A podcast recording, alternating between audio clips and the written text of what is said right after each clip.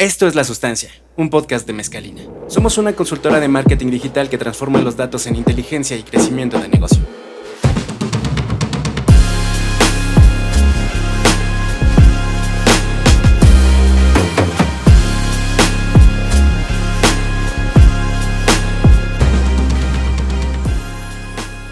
Hola, ¿qué tal? Bienvenidos y bienvenidas a La Sustancia, el podcast creado por Mezcalina una consultora de marketing digital en donde ayudamos a nuestros clientes a usar la data y la tecnología para entregar mensajes y experiencias de valor a las personas. Yo soy Jos Villalón, líder de estrategia, y hoy estamos en el estudio de regreso con Noel González Rojas, director creativo en Mezcalina. ¿Cómo estás, Noel? Bienvenido. ¿Cómo te trató esta vacación forzada? Hola, Os. Pues extrañando la sustancia y muy contento de estar de regreso. Hola a todos. Buenos días, buenas tardes, buenas noches, a la hora que nos estén escuchando. Hoy tenemos para ustedes un episodio especial con la cobertura de Mezcalina Live 2024. Nuestro evento anual donde además de ser un espacio de inspiración e integración, establecimos la brújula para posicionarnos como una de las mejores consultoras de marketing digital en México. Estamos listos para afrontar grandes retos que contribuyan a las marcas a través de la tecnología, generando experiencias de valor. Este 2024 nos renovamos y retomamos nuestro propósito. Además tuvimos la participación de speakers y grandes amigos de Mezcalina que con su experiencia fortalecieron nuestro conocimiento y nos dejaron grandes reflexiones.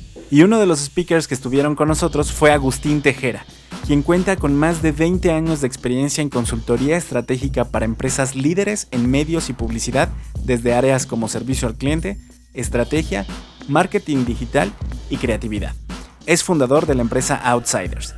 Él nos platicó sobre la evolución del Customer Experience y cómo una buena experiencia de marca hace toda la diferencia en el proceso de compra y en la importancia de estar presente en el momento en el que el usuario la necesita para enriquecer su experiencia.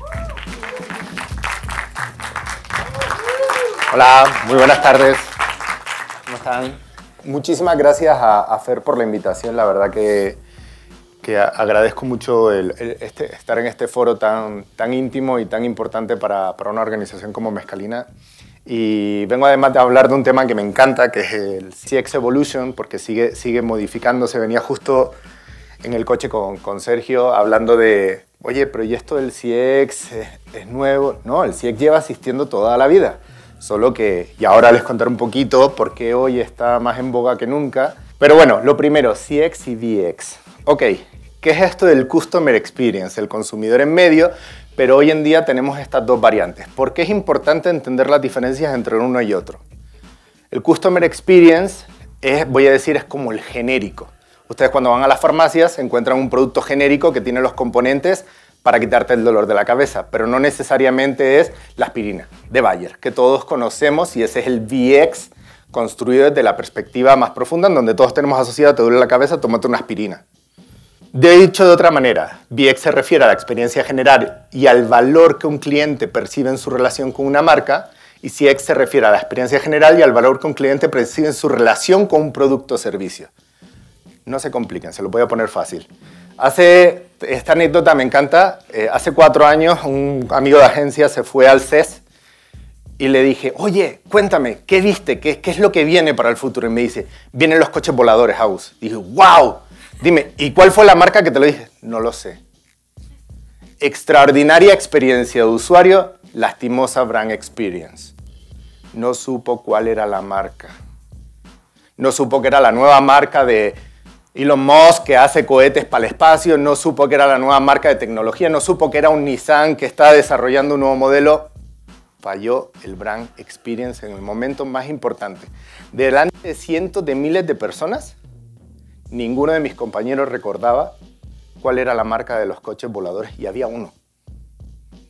O sea, tenías el escenario para ti solo y nadie te recordó. Recordó el genérico. Y al año siguiente habían como 10. Esa es la importancia y esa es la diferencia de construir o no construir. Dice Philip Kotler, que seguro todos lo conocen como uno de los papás del marketing, if, you are not a brand, you are a commodity. Y eso es con lo que luchan muchísimas marcas. Venía justo hablando también con Sergio, traigo muy buenas anécdotas porque la verdad fue una charla enriquecedora en todos los sentidos. Y decíamos, oye, pero es que tuve un cliente en Unilever, lo recuerdo perfectamente Paco, que me decía en su momento, me decía, oye, ¿y esto que me está presentando Televisa? Si yo le cambio mi logo de desodorante y le pongo el de la competencia, ¿a la competencia le funciona? Sí. Entonces es una mierda, regrésalo. Brand Experience. ¿Dónde está el valor de la marca? Y cuando hablamos de valor de la marca no hablamos necesariamente de, hablamos del equity, hablamos de cuáles son los valores, cuál es, cuál es la historia de la marca, y ahí a mí me gusta hablar mucho de la diferencia entre los intrínsecos y los extrínsecos. No sé si están familiarizados con esto. Los intrínsecos son los beneficios funcionales. Oye, el ingrediente es agave, el ingrediente es eh, carbón activado. Y luego están los extrínsecos, que son aquellos que no son inherentes a la marca, que no están dentro de la formulación del producto, pero que lo hacen realmente relevante para ti, son emocionales. Y es, por ejemplo, porque están dispuestos a pagar por un iPhone un 50% más que por cualquier otro teléfono con las mismas características funcionales. Esos son los valores extrínsecos que están moviendo la decisión del consumidor a pagar una cantidad superior por lo que la emoción que le genera al consumidor y nos pasa absolutamente en todo. Y oye, y Agus, y todo esto, ¿y por qué el CX ahora? Si lleva existiendo toda la vida como nos empezaste introduciendo. Pues bueno, no sé si ustedes saben, en comunicación nos movimos durante, nos hemos movido durante hasta la fecha casi casi bajo este modelo de psicología llamado AIDA que inventó un señor en 1898. Atención, interés, deseo y acción. Ahora lo llamamos más sofisticado, llamamos eh, a, la, a, la, atención awareness, a la interés consideración, al deseo le llamamos eh, eh, intención de compra y luego acción lo llamamos compra. Estamos hablando de lo mismo desde hace más de 120 años. ¿Por qué ahora es relevante? Bueno, el modelo antiguo publicitario, oye, yo antes, por la edad me delatan, pero probablemente yo nací en un mundo análogo en donde antes tú para conocer una marca tenías que salir en televisión. En televisión decías, ah, esa marca es interesante, ¿qué venderá? Luego te salía una nota en un periódico, en una revista, con un poquito más de contenido sobre lo que querías consumir. Luego te salía una promo en la radio y finalmente cuando ibas al supermercado comprabas el producto. Así era el modelo publicitario y además eran cascadas. Nosotros entendíamos, y a mí todavía me ha tocado planear, no hace demasiado tiempo, campañas en donde el cliente te dice, en tres meses tiene que pasar esto, empezamos con awareness, luego consideración, luego, y durante tres meses vas corriendo las etapas de la campaña. ¿Alguno de ustedes compra desodorante después de tres meses? ¿O lo compran en el momento que les hace falta? O comida, si quieren comer o solicitar un, Uber Eats o, quieren pedir algo inmediatamente, su proceso mental, las cuatro etapas pasan en el mismo día. El proceso ya no aplica. ¿Pero por qué no aplica? ¿Qué ha pasado con el consumidor? Los más seniors de esta sala reconocerán esto. Lo dejo por, por nostalgia. Bueno, así llegó una cosa llamada Internet y nos cambió la vida a todos. ¿En qué sentido? El nuevo modelo del funnel. No sé si habían visto alguna vez este funnel, algunos le dicen el funnel de la mosca, y es Oye, en cualquier momento, cualquier usuario puede estar siendo parte de una etapa del funnel. Oye, pero ¿puedo yo llegar al supermercado y encontrarme un nuevo producto de Unilever, un desodorante, no saber nada, entrar en mi celular, paso a la fase de consideración? Si no encontré la marca, mal la marca, ya, bye. Ah, pero lo encontré, pero no tomé la decisión de comprar en ese momento. Vi que era un nuevo desodorante que dura 72 horas y que no deja manchas en el suéter y tres días más tarde veo un video online o veo un anuncio en televisión. Y una semana más tarde termino haciendo la compra. ¿Cómo fue mi funnel? ¿Fue invertido? ¿Agustín está loco o ese es el comportamiento real de los usuarios? Ese es el comportamiento real de los usuarios. Entonces, hoy más que nunca, dentro de este ecosistema roto, tenemos que poder encontrar la manera de poder estar con el mensaje adecuado en la etapa del funnel en la que esté el usuario. Ok, pero si ex va, Agus, ya me contaste que primero tienes la data, la data alimenta una cosa, que alimenta un journey, mapeo el journey, pero entonces cuando mapeo el journey veo un montón de touch points. Y yo aquí al principio omnicanalidad. ¿Qué es omnicanalidad? Y es uno de los mayores eh, errores que se suelen cometer al interpretar la palabra. Omnicanalidad es estar en todos los canales haciendo cosas? No. Omnicanalidad es que la experiencia, independientemente del canal, sea exactamente la misma para poder hacer la compra. O a mí me gusta más expresarlo de si el cliente desea comprarme en cualquier momento que yo esté disponible para poder hacer la compra. Eso significa que si yo ahora quiero hacer una compra de boletos, tengo una app para poder hacerlo. Uno de los ejemplos que me encanta, este ejemplo tiene como 10 años, hace 10 años, a alguien muy sabio de Grupo Modelo se le ocurrió, oye, ¿y si la gente comprara chelas por internet? ¡Ah! Nadie se va a gastar ese dinero en comprar chelas por internet. ¿Por qué? O sea, solo el envío te sale más caro que las chelas. No existía todavía, pero ¿qué empezaron a hacer? Empezaron a construir eh, SEO. Y empezaron a construir SEO también, que crearon cuatro plataformas propias para comprar chelas. Todas se las terminas comprando a Grupo Modelo pero una lo haces a través de, creo que Beer House, otra lo haces a través de Modelorama, otro lo haces a través de, ¿cómo se llama la otra? Que, que tienen, tienen como dos más, pero les puedo asegurar, cualquiera de ustedes, entre ahora en su celular, busque comprar cervezas y las cuatro primeras referencias son de ellos o son de supermercados con ellos como primera marca. Que en cualquier momento cualquier usuario que quiera comprar una cerveza esté disponible. Máxima de una marca. Lo lograron. Tú ya, oye, no quieres que detengan lo que estás haciendo ahora, quieres pedirlo porque estás en un evento, lo puedes pedir ahora. Ya encontraron la solución y rompieron una fricción del consumidor. ¿Por qué evolucionamos a un sistema omnicanal? Porque hay más puntos de contacto que nunca, porque la digitalización hace que el cliente me pueda consumir o me pueda preguntar por Facebook dónde puede comprar chelas. Y tiene que haber un community ávido mandándote rápidamente en qué plataformas puedes hacer la compra o directamente lo miran Uber Eats, o lo miran Rappi, o lo miran en supermercado. En cualquiera de esos canales tengo que estar disponible. Es un montón de trabajo. Pero tengo que mapear bien mi experiencia para saber dónde puede comprarme el consumidor.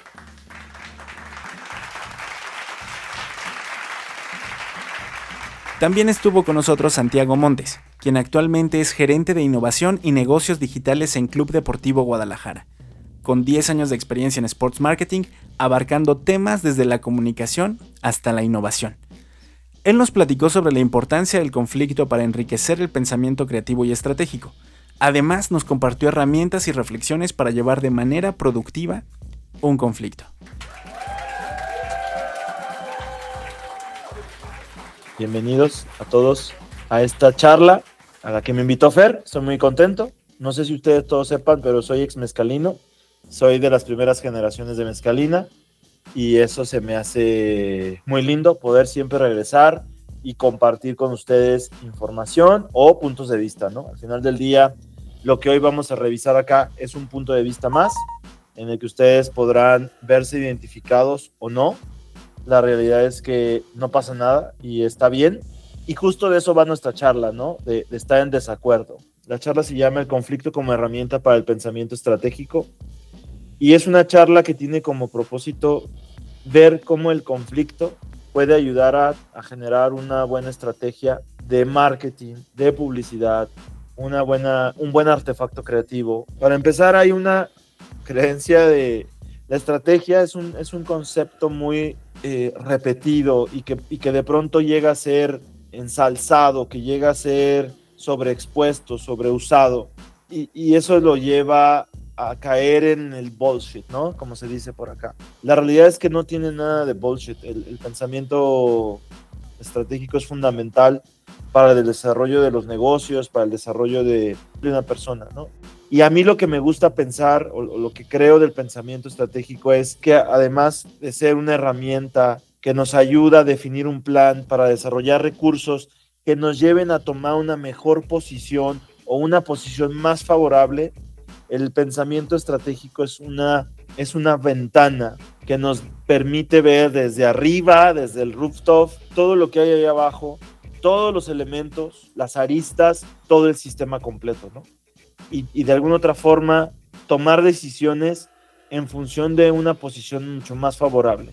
Y vamos a pasar a dos herramientas que nos ayudan a eso, ¿no? A tener una posición más favorable, a ser más estratégicos. Y vamos a hablar de dos teorías una teoría que tiene que ver con los sistemas, la sistemia, ¿no?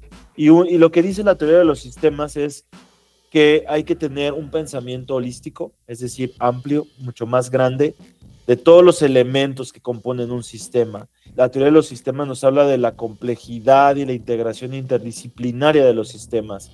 Los sistemas normalmente, y ustedes lo verán en su agencia, en Escalina, se darán cuenta que hay un sistema o hay un sí, un, sistema con elementos que tienen como propósito la generación creativa, ¿no? Y el concepto y la teoría, algo que me gusta mucho de los sistemas es la totalidad. Es algo que se vuelve fundamental en la exploración, en el desarrollo del pensamiento estratégico. Entender el todo, entender que hay muchas cosas allá que no estamos viendo, pero que tenemos que verlas, que tenemos que analizarlas, que tenemos que sopesarlas y descubrirlas. Ahora, vamos a lo particular. Estamos hablando de lo general, que es la teoría de los sistemas. Vamos a hablar de la teoría de las redes sociales. La teoría de las redes sociales es otro elemento importante en esta, en esta herramienta que tenemos que desarrollar, conocer, aprender para desarrollar un mejor pensamiento estratégico. Y es el entender que hay nodos y enlaces que determinan eh, una red eh, de forma estructurada, que tiene densidad, que se puede dispersar, que tiene recurrencia y que además otorga un capital social. Capital social es ese elemento intangible que aparece de alguna u otra forma en las personas que tienen una buena red social. Entre mejor es la red social de una persona, eh, es mejor su capital social. Está mejor conectado, tiene más información, puede tomar mejores decisiones porque su capital social no nada más es la popularidad, o como, como se piensa por ahí, sino la información, ¿no? Todo eso nos lleva a un tercer concepto, o cuarto concepto ya. Y voy a hablar de la teoría del conflicto simbólico. Radica en lo siguiente.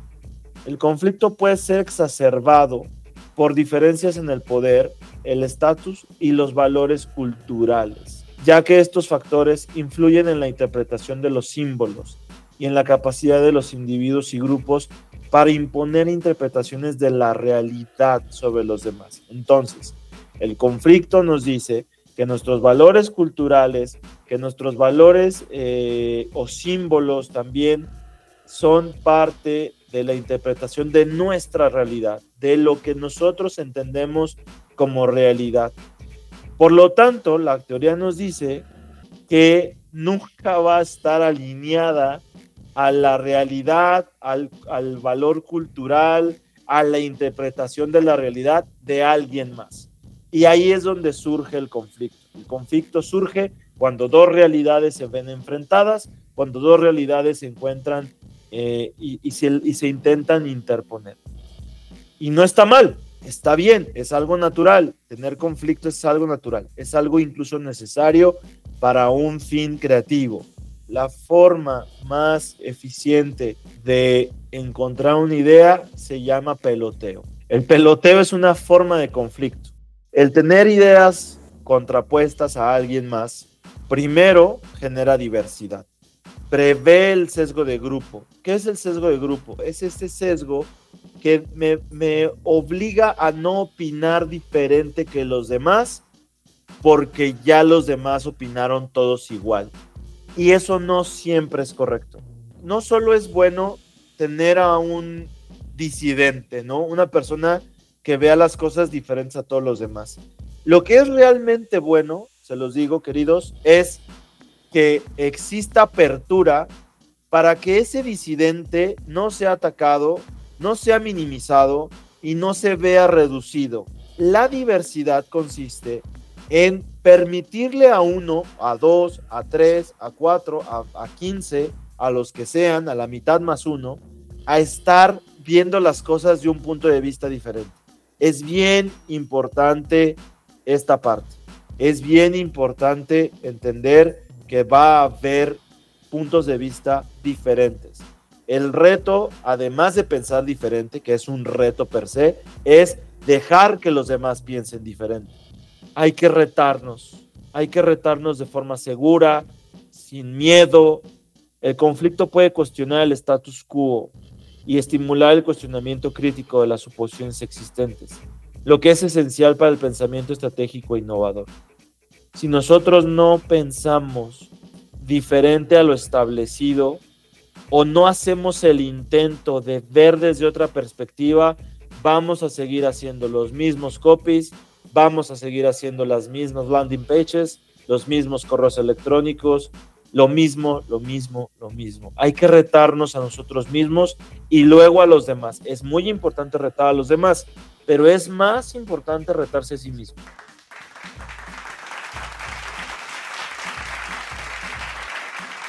Y finalmente cerramos la jornada con una de las grandes personalidades en la industria, Sergio López, consultor empresarial con más de 30 años de experiencia en la industria del marketing y la publicidad.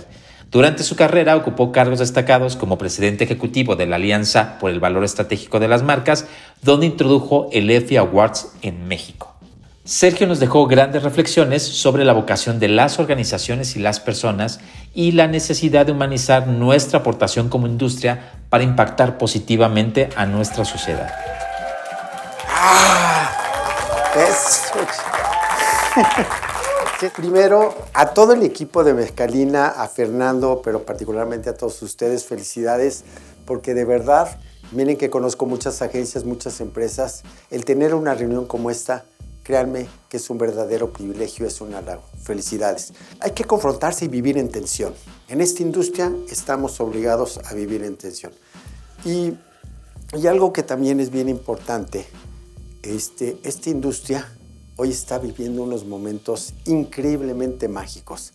Está viviendo una locura, una oportunidad y por eso requiere más de ustedes, la industria, para hacer mejor a la gente. Y miren que yo llevo muchos años en la industria de la publicidad, muchos, y somos una industria que somos muy verticales. No, no nos hemos dado cuenta que el mundo es más grande de lo que nosotros tenemos. Por mirar nuestro árbol, no estamos viendo el bosque. Mente abierta, como el paracaídas. Entonces, lo primero que tenemos que hacer, que más allá de la publicidad y el marketing, hay un mundo afuera que es más grande que que nosotros estamos haciendo, pero podemos influir el presidente de una gran compañía el año pasado, yo me reuní, lo invité a una charla, me decía, ¿qué quieres que hable? A ver, tú ven a decirnos a nosotros los que estamos en este mundo de la publicidad, ¿cuáles son tus principales desafíos como dueño de una empresa, de esta gran empresa? ¿Cuáles son tus preocupaciones y cómo nos ves a nosotros? Sí, decía, mira, a ver, llegó a la charla y dice, a ver, señores, yo como CEO de esta compañía tengo problemas de distribución.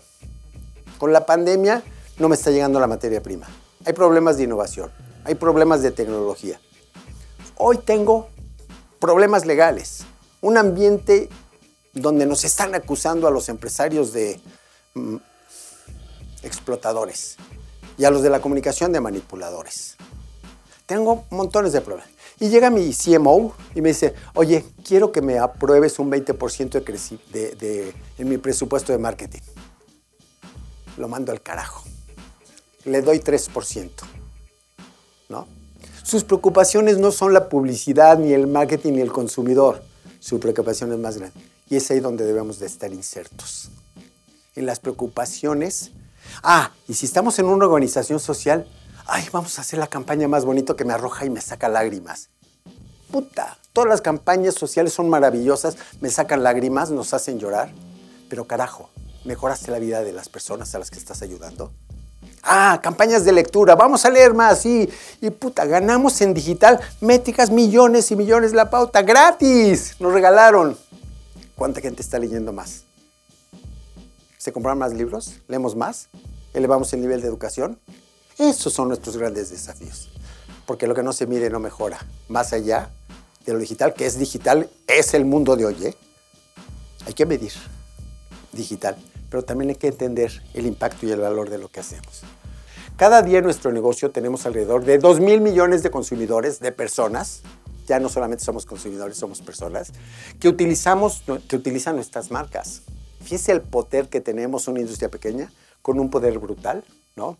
Por lo que existe una tremenda oportunidad de llegar a muchos consumidores, muchas personas, y si hacemos lo correcto, aprovechando esa tremenda habilidad, podemos lograr avances importantes en la sociedad. ¿Cómo ser relevantes en este mundo? ¿Cómo transformar? ¿Cómo evolucionar? Para ofrecer constantemente valor al negocio, pero también a las personas. Porque si la persona no gana con lo que le vendemos, nos va a mandar al carajo rápidamente. Nosotros tenemos que vender hoy, asegurando la venta del futuro. Y esto es un enorme desafío. Bienvenido el caos porque es un motor de la creatividad. Bienvenido el caos porque el caos no es oscuridad, es ausencia de luz. La oscuridad no existe. Lo que existe es ausencia de luz. Entonces pongámosle luz a lo que estamos haciendo. Hagamos trabajo brillante, sorprendente, memorable, pertinente, libre, inteligente, creativo, que mueva corazón, barriga y pensamiento. Tenemos que buscar y trabajar para hacer marcas que importen. Marcas que importen. Y el concepto de marcas que importen tiene una connotación más grande que solamente memorabilidad y más cariño, nada, nada. Marcas que importen son las aquellas que la gente dice, wow, me está dando un beneficio, un valor y además ayuda a mejorar algo. Me ayuda a mejorar a mí, al mundo, algo, algo hagamos, ¿no? Larry Flynn decía, una compañía ya no puede lograr beneficios a largo plazo si no actúa con base a un propósito. Aquí aparece ya la palabra propósito, ¿no? Que tome en cuenta las necesidades de todo el mundo no solamente el cliente, sino también de las personas. Y ese es un gran desafío porque hoy las personas somos el centro del negocio, no las marcas, no es el producto. Las personas estamos en el centro. ¿no? no tenemos que mirar más clientes como siempre hemos hecho, necesitamos mirar personas para poder fortalecer nuestra propuesta de valor.